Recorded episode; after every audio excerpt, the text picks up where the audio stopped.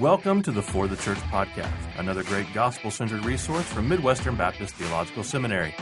My name is Jared Wilson, and today I'm in the beautiful Spurgeon Library here in Kansas City, Missouri, on the campus of Midwestern Seminary.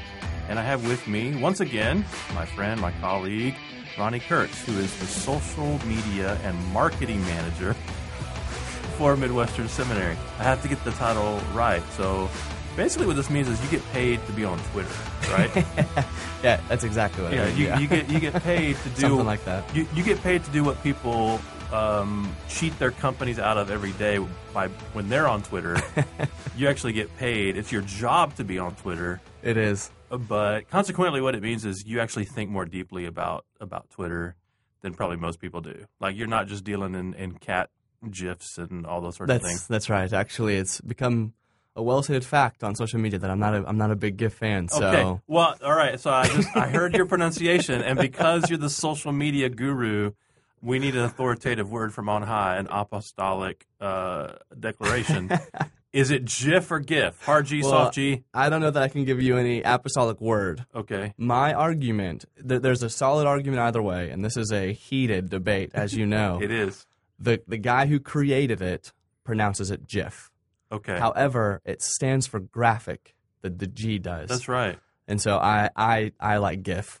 So But GIF just sounds like better. peanut butter, yeah. But so the guy who created it, so the actual author, authorial intent, he says it's pronounced GIF. That, that that's what I've heard at least. Yeah. So I wonder if there's some middle way, if there's a third way. if Do you, you could try it right now, I'd appreciate well, it. I, I'm going to try it. But do you remember? Did you ever listen to the podcast Serial?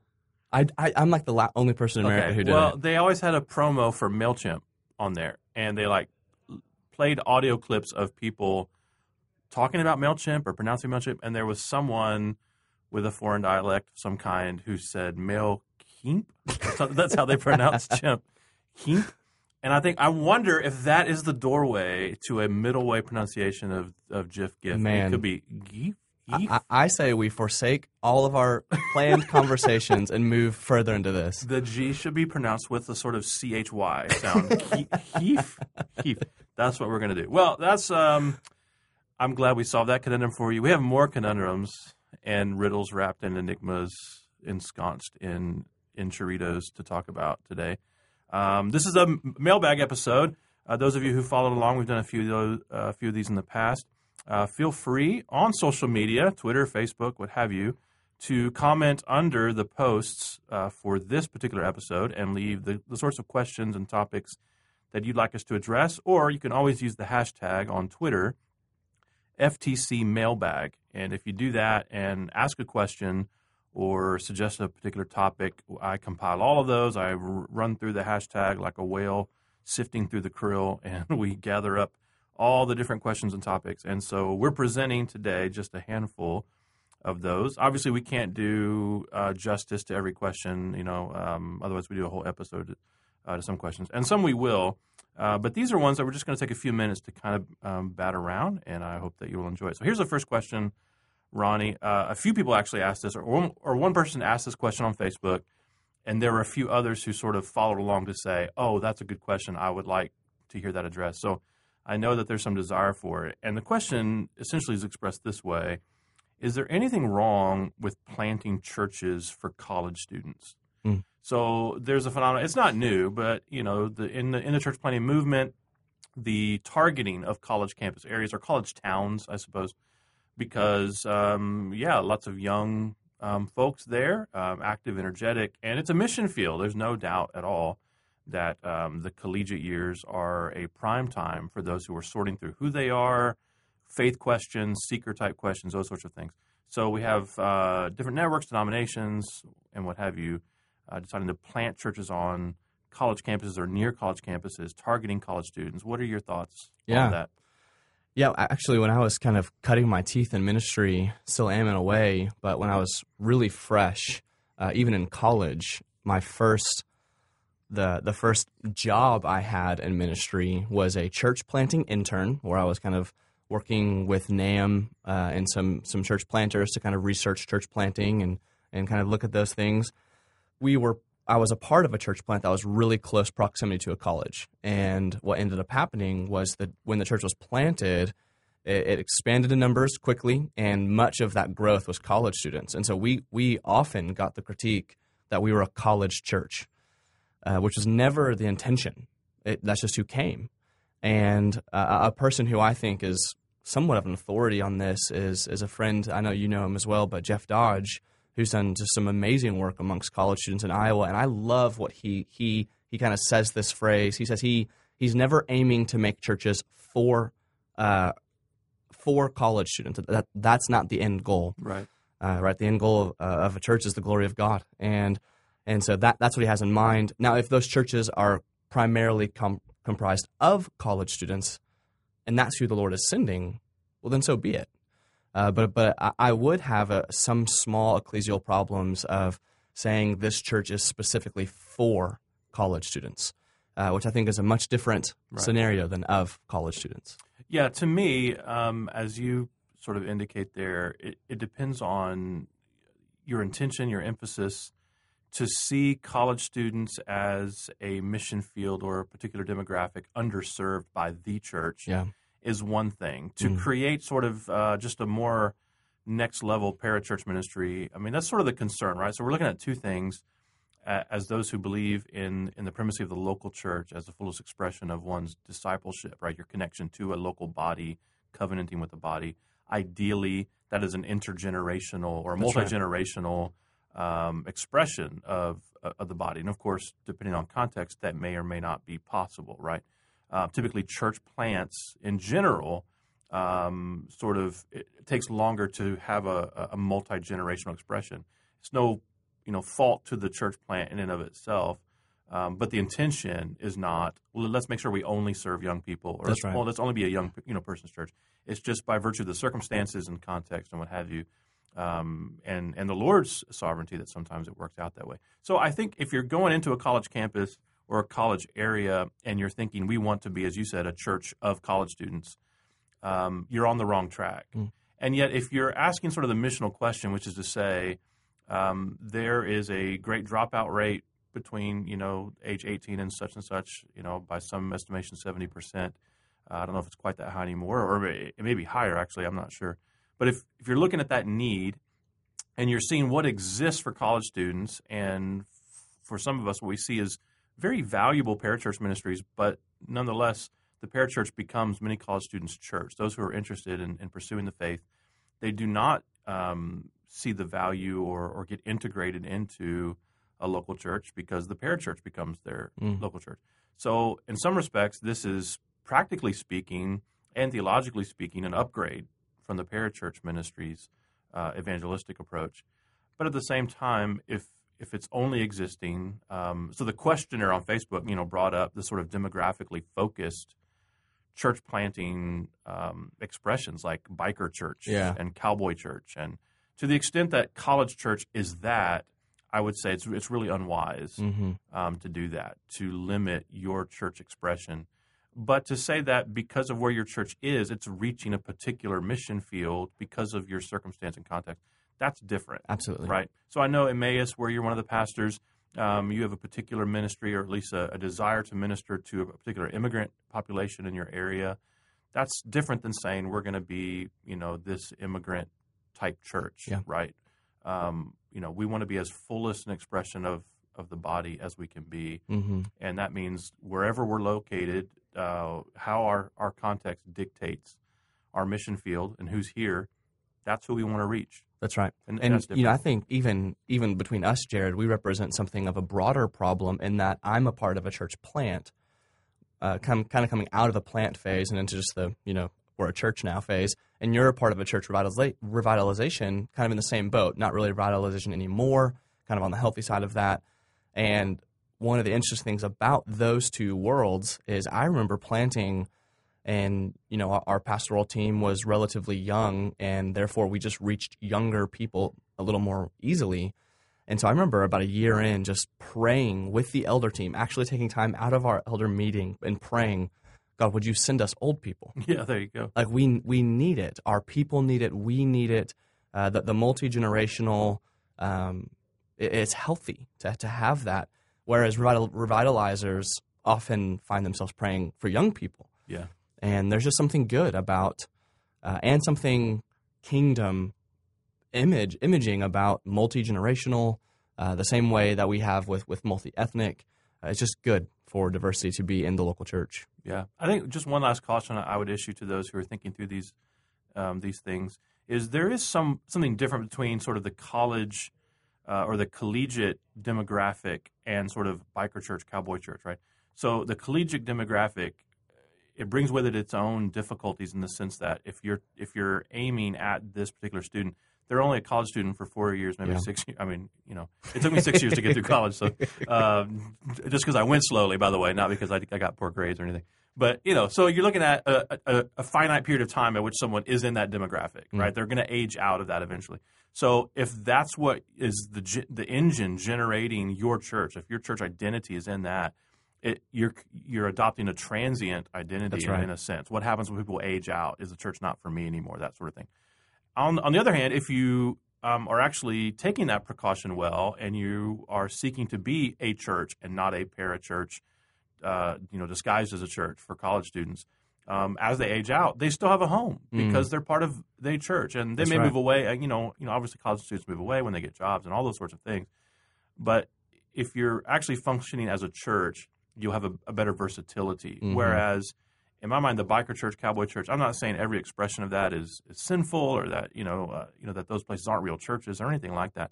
But when you define a church by a particular identity, other than the identity of Christ, you're essentially saying we unite with you here because you're a biker Mm. or you affiliate with the biker culture or whatever it is.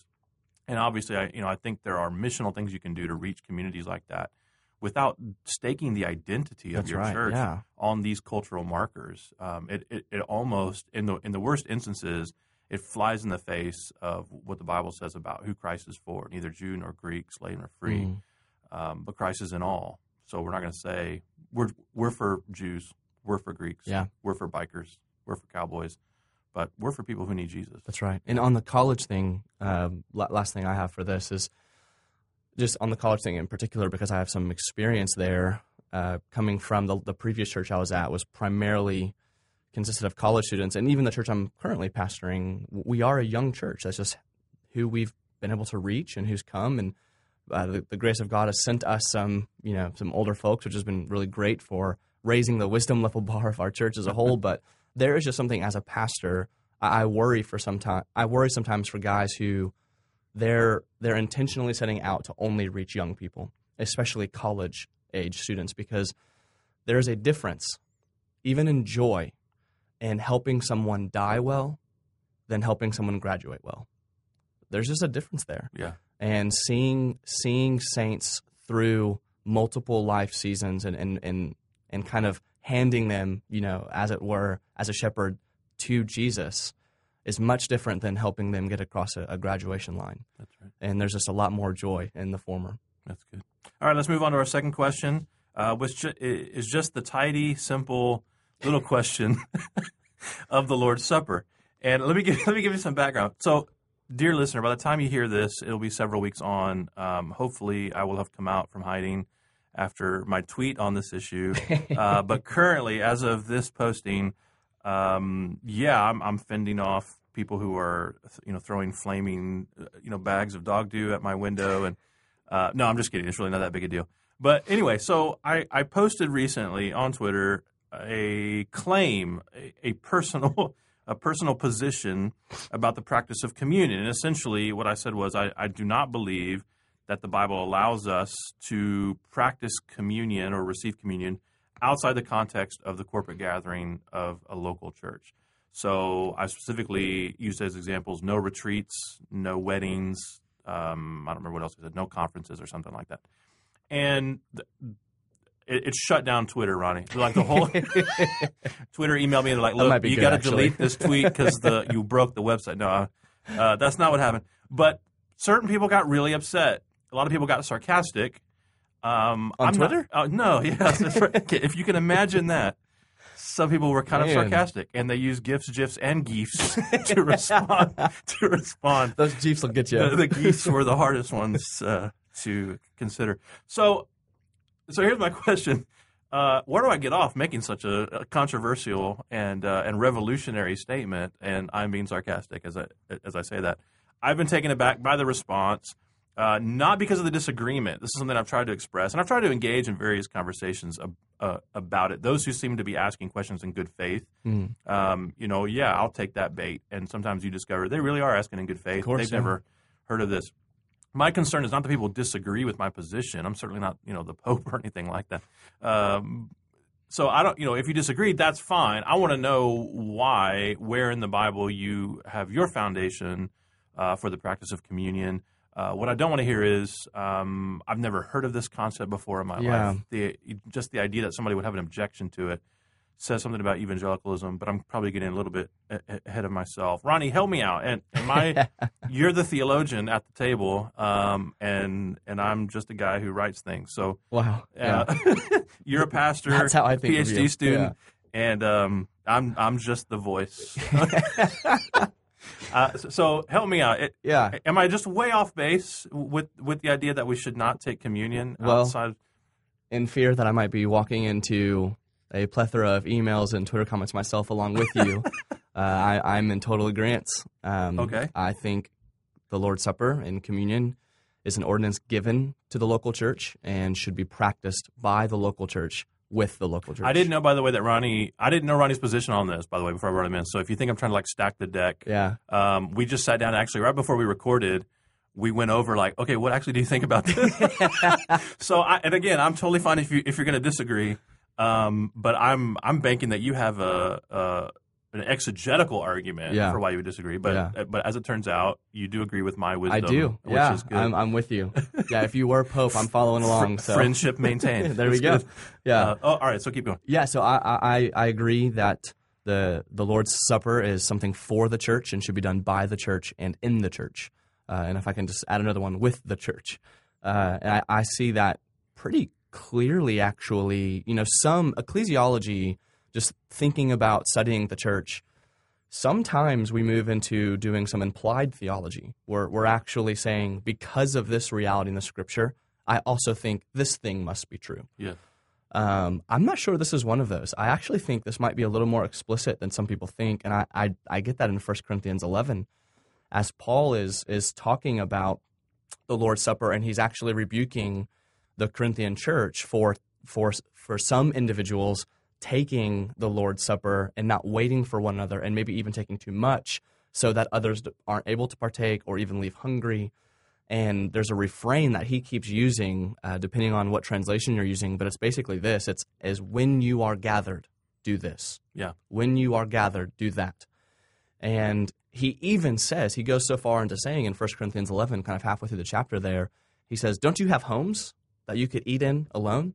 But when, when you're doing this, That's right. come, come together, wait for one another. Yeah, so he he's making actually a, a circumstantial uh, reference there to say t- to distinguish what this meal is from things you do in your home. That's right, yeah. Is different. So that even I mean, there's so many layers to this because um, you know there are things that can be somewhat confusing if you're not paying careful attention. So some of the responses brought up the idea of biblical references to to the breaking of bread and and those sorts of things. Well, not every reference to the breaking of bread That's right. especially if they're you know if the context isn't speaking about the body of Christ and what have you. If it's talking about the breaking of bread, that could just be a meal that the Christians are having together. It could just be a meal the family's having together.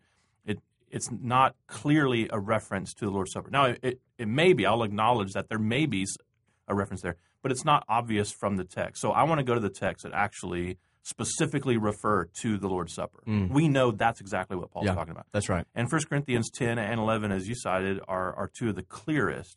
So some folks are, are going to the upper room. They want to talk about the Last Supper. There's some question about whether um, that, as the institution of the Lord's Supper, um, you know, qualifies as an instance of the early church practicing the Lord's Supper. Has the church been established yet? It's, it's before Pentecost. All these sorts of things. Clearly, the Lord is giving us a theology of what we make of the meal, um, but whether we should see that m- moment as the template, right? So I think when we get into the early church, we begin to see um, the practice of this on the Lord's Day, and then of course Paul's explicit teaching, which you you reference. So for me, uh, um, 1 Corinthians 10, in particular, verses 16 and 17, where he is talking about participation in the body of Christ. When you take of this meal, right, the cup of blessing that we bless, Is it not a participation in the blood of Christ? The bread that we break, is it not a participation in the body of Christ? Because there is one bread, we who are many are one body, for we all partake of the one bread.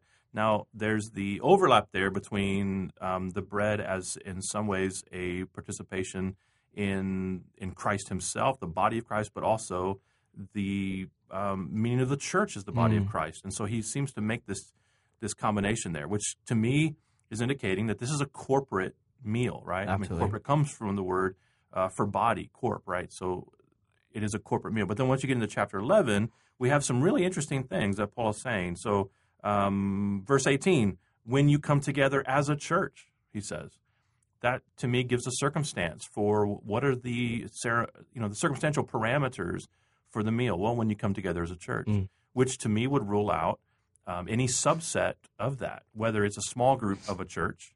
You're all members of the same church, but it's not the it's, it's not the gathering of, right. of the of the church. It's uh, a small group, or the singles retreat, or the women's retreat, or whatever it is. It also would rule out for me things like weddings because that's not the gathering of a body. Um, Paul goes on to say in, in chapter 11 of 1 Corinthians, verse 33 So then, my brothers, when you come together to eat, wait for one another. And that's a favorite uh, you know, proof text of, um, of my pastor, Nathan Rose, who says there, you know, is the idea like we're assembling together. You, you wouldn't uh, intentionally um, isolate the supper to subsets of the body. Mm. So some will say, look, you know, the Lord's Day gathering when you celebrate the supper is every member present, and if not, do you not partake? And I say, well, that's a you know concession you make in wisdom, but the the intention is that we are gathering right. as a body. It's not um, the intention of a subset small group or retreat is not gathering as a body. hmm Um, so I don't want to belabor this point, but I think a lot of it has to do with your with one's understanding of all sorts of things related to polity and just ecclesiology in general. What you think of, of, of baptism? That's right. Can one be baptized outside the context of a local church? Um, that's another question, probably for another day. But we probably both have opinions on that. I mean, I mean, certainly, you know, someone's physically able to be baptized, Of course. but is Yeah. that the best operation of baptism? Should hey, I won my friend to Christ, let me go baptize him in the Pacific Ocean right now? Um, yeah. So the, I mean, there's questions that I would want to ask, sort of surrounding that. hmm Is that the best practice of baptism, et cetera? But then issues of church membership and all those sorts of things. Yeah, as a pastor, um, I, I think it's wise to have thought about this issue, especially as it pertains to weddings, Hmm. before you start getting asked to do weddings.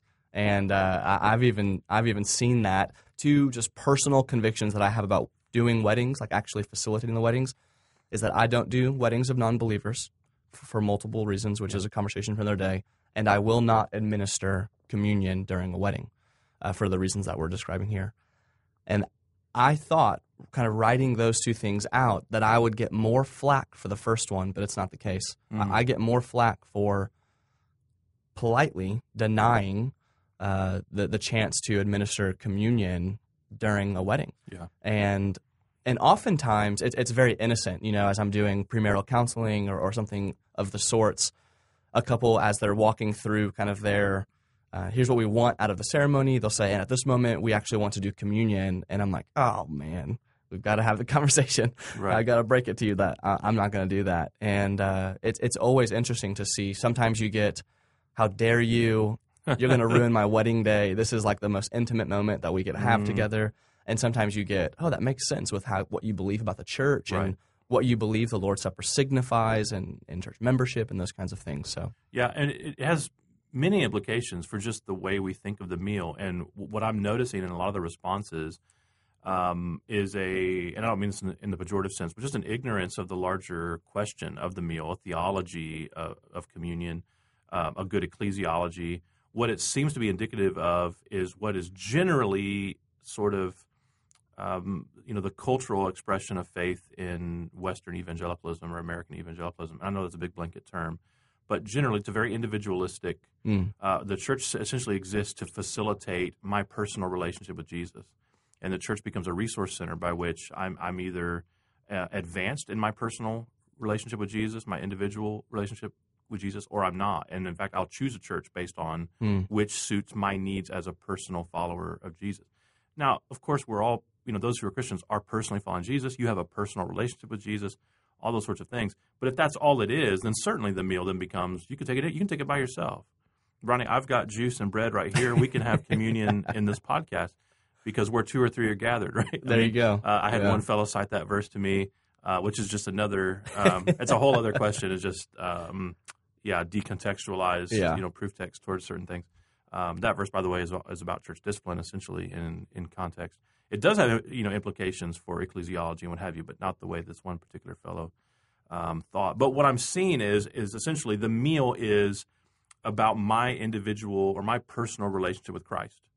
And if that's all it is, right, then it doesn't matter where I take it or who serves it or where I am. Uh, maybe it doesn't even matter like what elements I use. I, it, it just it just opens the door if we don't see it as a as a family meal Mm. for um, you know a covenanting body. And we should probably shut the door on, on the conversation now because there's so much more we could say. There's implications here for the ideas of uh, fencing the table, close communion, closed communion, open communion, all those sorts of things. Can visitors who are members of other churches, you know, participate? Um, what kind of visitors, right? You know, so at, at many, uh, you know, Baptist churches, we let other Baptists, but not Presbyterians, all those sorts of things. We still affirm that Presbyterians who believe the gospel are our brothers, and yet they can't take communion. These are all all different rabbit trails that I would love to chase, but I just wanted to talk about what the meal is, where we can take it, and on that note, now that we've um, really made everyone upset, let's take a coffee break. You go chill out, dear listener, because I know you need to. Go get some coffee, decaf, so that um, you're ready to mellow out with us in the second half of the program. Midwestern Seminary's 81 hour Master of Divinity degree prepares you for ministry today and tomorrow. Midwestern Seminary's flagship degree program is our primary track for ministry preparation. Requiring only 81 credit hours, the MDiv program is an efficient option for students, equipping them to serve the church in pastoral ministry. Residential students will be trained in a unique community environment passionately focused on the local church. Online students can earn the full degree without leaving their current ministry context.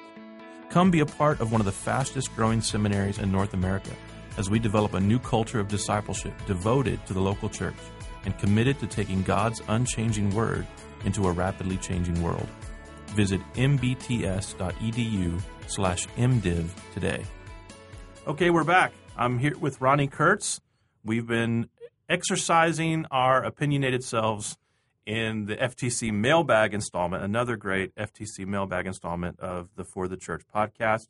Um, I want to pick up with a question that is um, somewhat practical, right? So we had a planned question. You don't know that this question's coming. I told you I was Oh, going to no. throw a curveball at you, and um, and and here's literally what happened.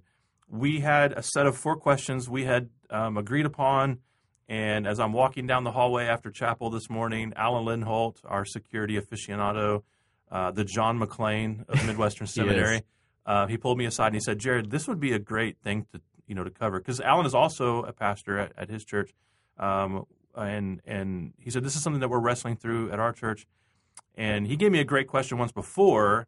He said, "Why don't you interview Noah Oldham on pastoral health and fitness?" And I thought, "Oh, okay." And I did. I, you know, I know Oldham and asked him if he would be on here, and it's one of the most listened to episodes. So I thought Alan knows, like, he's got his Yeah. finger on the pulse of the podcast audience. So he threw this curveball question at me. I'm jettisoning the question we had planned, All right, and I'm asking you this: shooting from the hip. What are some guardrails for churches in regards to benevolence?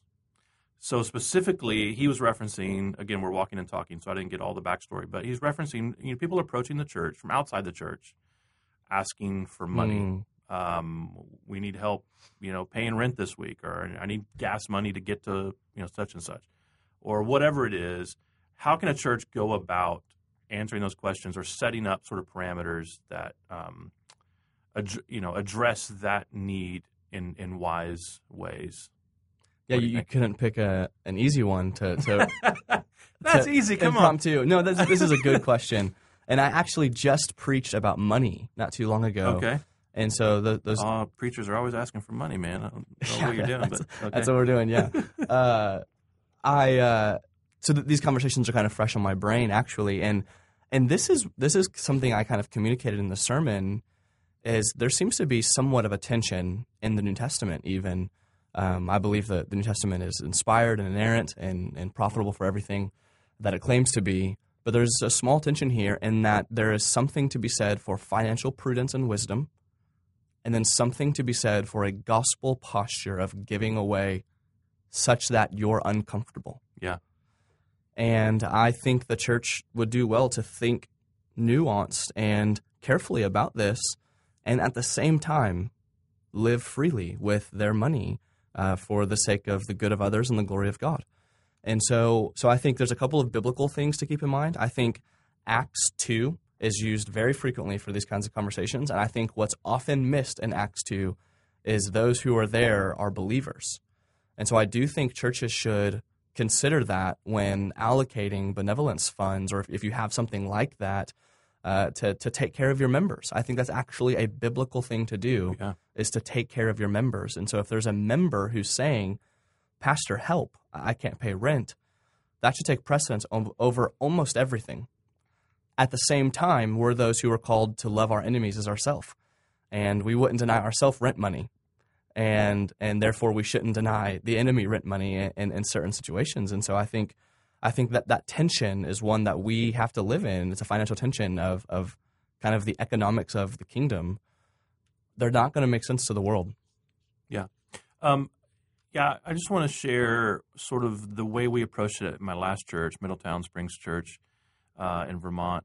Um, so we wanted to take seriously Christ's admonition to give of those who ask of you, right? Um, but that's not the whole of biblical wisdom Mm. on, on on the issue of benevolence. But we don't, we want to take that seriously. So that sets the tone. That's at least for me, it does That's so which good. is to say, you know, as as our Lord also said, we are to be wise as serpents, but innocent as doves. So that means I want to be shrewd and wise, and understand that many people who are asking um, are asking be, because of s- systemic issues in their own lives or patterns of behavior or um, circumstances that are better addressed by by things other than handouts or what have you.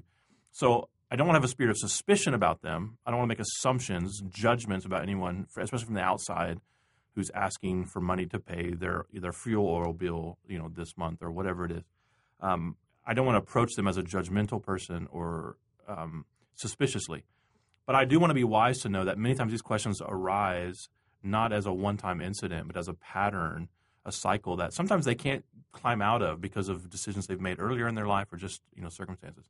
So how can we address those things? Mm, So just practically, I don't know if this answers Alan's particular question. Maybe it could help those who are listening. We had I had a discretionary fund um, where I, as a pastor, was authorized to give a one-time cash handout from this available, uh, you know, monies. and th- there wasn't just like a, a supply of cash laying around the church. Like like I'd have to give my own money essentially yeah. and the church would reimburse me. Now, now, there was a limit to that, and of course I had to account for it. Who's it going to? What's it for? I couldn't just say, "Oh, I did," you know, you know, two hundred dollars benevolence this month, and then somebody reimbursed me two hundred bucks. I had to account for all of that, and I think it was two hundred. I was allowed up to two hundred dollars at my own discretion, Hmm. so that the, the churches trusted me that I, in my discretion, could say no to someone. I don't think that's a, a need that we should give to you know to, but or I think it is and I don't have to give the whole 200. I can just within 200 on a one time. Beyond that, if so, if that same person comes back, they have to sit down with one of our deacons Hmm. and um, actually go over um, and answer certain questions about their budget, about their spending.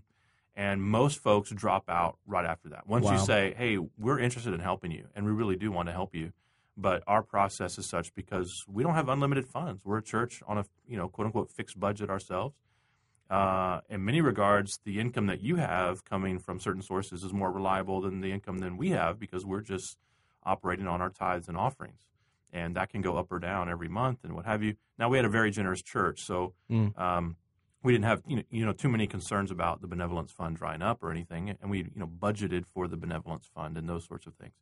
But we required people to sit down and kind of work through some of these issues, um, and and then we tried to see how can we address these things to prevent then the need rather than just you have this need we're going to give you this cash or this money or we're going to pay your bill for you how can we help you um, to be in a, a situation where you don't have that need anymore or it's less less frequent and that um, you know um, usually involved just helping people with financial planning we had a particular um, lady in our church her name was natalie um, who um, actually she went to be with the lord uh, a couple of years ago.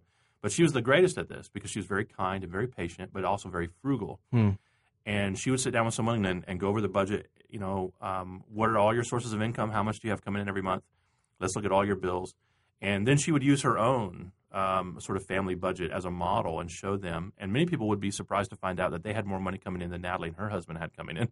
Wow. And they would be surprised, how can you live on that kind of money? And she would say, well, we don't spend $100 on a cell phone every month. We don't have satellite television.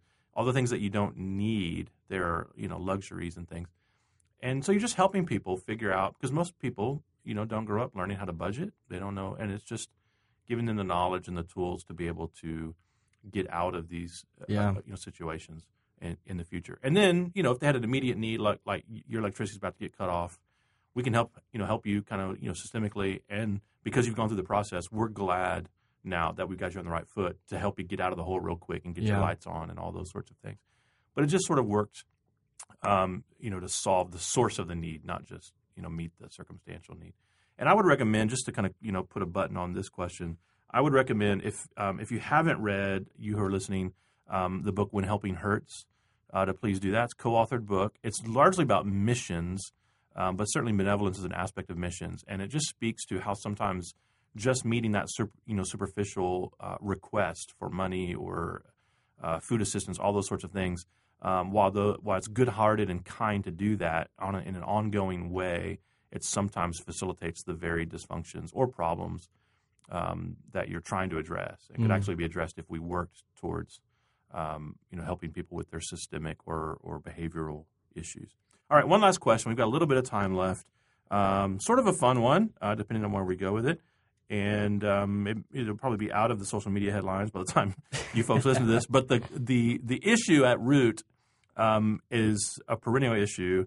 I don't know if you've seen this Instagram account, Preachers and Sneakers I've seen, seen this. it. I think Jonathan Merritt, uh, who's a, a journalist writer in New York, uh, he's the first guy I, s- I saw to mention it, but it's since gone crazy. Tim Challies did an article about it, what have you.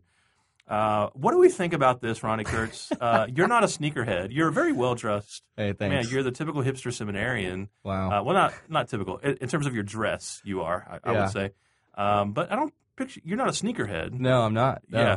So it is. I mean, yeah. It's so if you're not familiar with the preachers and sneakers, it's essentially this anonymous person. I think they're anonymous who's created this account where they just troll, um, yeah, famous pre- or celebrity preachers. Their Instagram accounts and social media looks at what sneakers they're wearing in their in their photos, and then posts how much those sneakers cost. Like he'll he'll repost a photo and then usually a snapshot of those sneakers like on a shopping site or whatever and tell you how much the outfit that the that, the preacher is wearing Yeah. cost. And in many cases it's a you know the sneakers are like hundreds and hundreds of dollars and in some cases thousands of dollars actually. What do we think about this? Yeah, let's just say first of all that it's a different world to have the time to look at what preachers you don't know are wearing. Yeah. Uh, that that is not there the are world. worse ways to spend your time. but you're right, it's probably not one of the best ways. That's a different world than I live in. yeah, and and I I'm not sure that I'm great to speak on this topic because I've I've been I'm somewhere between frugal and cheap. Okay. Okay. So uh, when you're a seminarian in a PhD program, Yeah. pastoring at a church plant, money isn't something that's just flowing in, and when it does, it typically goes to books. Yeah. And so that that I, I tend to even think of books as a price point. So Yeah, I'll- but what if books are these these these particular preachers? I'm not sure books are their thing. yeah, I, I, I wouldn't I wouldn't say So think maybe so. their thing is not books, Ronni Kurtz. Well, what I don't what I'm so gonna snobby. say Maybe their thing is your thing is books and their thing is sneakers. What's what's wrong with that? how what I was going to say is even though I am somewhere between frugal and cheap, uh, if my wife was here, she'd probably say you're more on the cheap side than you're letting on. uh, I uh, I like them have a gravitational pull towards materialism, and I think that that- that's what's happening here. Yeah. Is uh, this is such a pertinent question after our last one? Is the gospel actually speaks to the way we spend our money? Yeah. And I think we're fooling ourselves, or at least having to sear our consciences Yeah. to to find a way to justify buying a thousand dollar sneakers. Yeah. Um, so that that's just me speaking pretty frankly um, Yeah. about the issue. Yeah. Uh, you know, So first of all, I think you said the word "havening" in the last the last. I just want Oh, to my point that out man. that that was just ridiculous that you'd say that. But then I want My, we all we all make apologies. we all make mistakes, brother. Uh, you'll get that PhD someday, but probably Maybe not. not anymore. not, not with the word "havening" in there. Uh, let me say this. So I'm slightly uncomfortable with trying to figure out who's spending what amount of money on what. Like most people, I have a instant kind of gross, you know, yuck factor on the pastor driving the Bentley or or the four thousand dollar tennis shoes or whatever it is, and I can instinctively say that's too much money for a pair of tennis shoes. That's ridiculous. Um, but I- don't know that that's the whole of the problem. Yeah. Because at what point do you say that's too expensive? I mean, I you know I took my daughter shoe shopping this past uh, weekend. My daughter, uh, she, she always buys her shoes at Payless, and they wear out and they're cruddy. And so my concern is not that she look cool and look hip. I want her to have shoes that last because Yeah. I'm tired of buying Payless shoes every year. So let's get a, a good pair of shoes. And I told her I, I don't care what they cost. So we went to Dick's, and I don't normally buy shoes at a retail price that are new. And new shoes are like if you want good sneakers, like Nike running shoes, they're like 150 bucks or Yeah. 200 bucks sometimes. Um, you know, I don't buy shoes. You know, I go to Ross Dress for Less. It tells you something about. Amen. I'm kind of a sneakerhead myself. Um, I don't, you know, I've got a lot of sneakers. My wife makes fun of me, but they're all purchased at places like that. yeah. TJ Maxx, Ross. Um, yeah, so I, I'm not paying usually more than 50 bucks for a pair of shoes. But, you know, you added them all together, somebody would say, who needs, you know, 15 pairs of shoes? Why would you need that? So we are all on this sliding scale Absolutely. of what's too much. To me, the question is not how much are they spending. I do think they're spending too much. But what are they communicating with this? Mm. Because in some of the photos, it's very clear that it's not simply, I happen to be wearing these $3,500 shoes. Um, but I, I want you to believe that I somehow happen to be lounging in this chair with these $1,500 pants next to a $3,000 Gucci bag, right? There's one particular photo where the, the proprietor of this account cataloged everything in the photo. And it was very obviously a staged kind of photo. And the, and, and the pastor got angry, you know, why would you go? And he, he tried to defend himself in the sense of saying, I didn't pay for any of this stuff. It was all given to me. Hmm. And I began to think, I wonder, that's a bigger problem maybe. It was Yeah. given to you Wow. for a particular reason. You posed with it for that reason. Sen- essentially, this was a sponsored ad and not a sponsored ad like, you know, Open Door Mission or whatever it is, you know, pay you $20 to talk about them or to advertise them on your blog or whatever it is. But Gucci gave a preacher a bag so that he would take an Instagram photo with it. The bag could have cost $25. What are we communicating by, by being preachers who advertise for brand, for fashion brands? And it, I think it comes back to something that we talked about on a previous podcast, um, in particular the attractional, growing, you know, growing without going attractional. And we talked about hiring pastors uh, and not personalities That's right. this is sort of the lifestyle brand, really, you know, preacher as lifestyle brand, and it's a very peculiar phenomenon. Um, it's a, it, it- it's a rarity. One reason we shouldn't get really upset about this. I mean, I think we we can be properly, um, in the right way, offended, uh, you know, by it, but we shouldn't get o- because this is just like you know such a minority. Um, you know, and these celebrity preachers, some of them, they're celebrity preachers. I never heard of them, so it tells you how big a celebrity or what tribe or culture they're in. Our celebrities typically aren't heard of outside you know, our particular evangelical tribe, those sorts of things. But I think there's something that is is being emulated, and there's sort of a peddling of the gospel issue um, taking place there. Um, any last words on that, or anything else? Now I'm just when you said the preachers in our tribe, I'm just wondering how much Ray Ortlund shoes cost now. So Uh, I don't know that I've ever looked at his shoes. You know, that may be that's something uh, I'm telling about him. There's nothing showy yeah, there you go. about Ray Ortlund. What shows about Ray Ortlund is the glory of Jesus Amen. coming through him. Yeah. Also, you said happening in your in your statement. And on that note, I feel like I've hurt your feelings. No, you're laughing. Okay. No, no, All no, right. no. Um, on that note, thank you so much for listening to the For the Church podcast. Uh, as always, if you enjoy what you heard here, please share us with your friends. Give us a good review on iTunes. Every little bit helps. And until next time, may Jesus be big in your church. You've been listening to the For the Church podcast, hosted by Jared Wilson, managing editor of For the Church, found online at ftc.co. This resource is brought to you by Midwestern Baptist Theological Seminary in Kansas City, Missouri, where we train leaders for the church.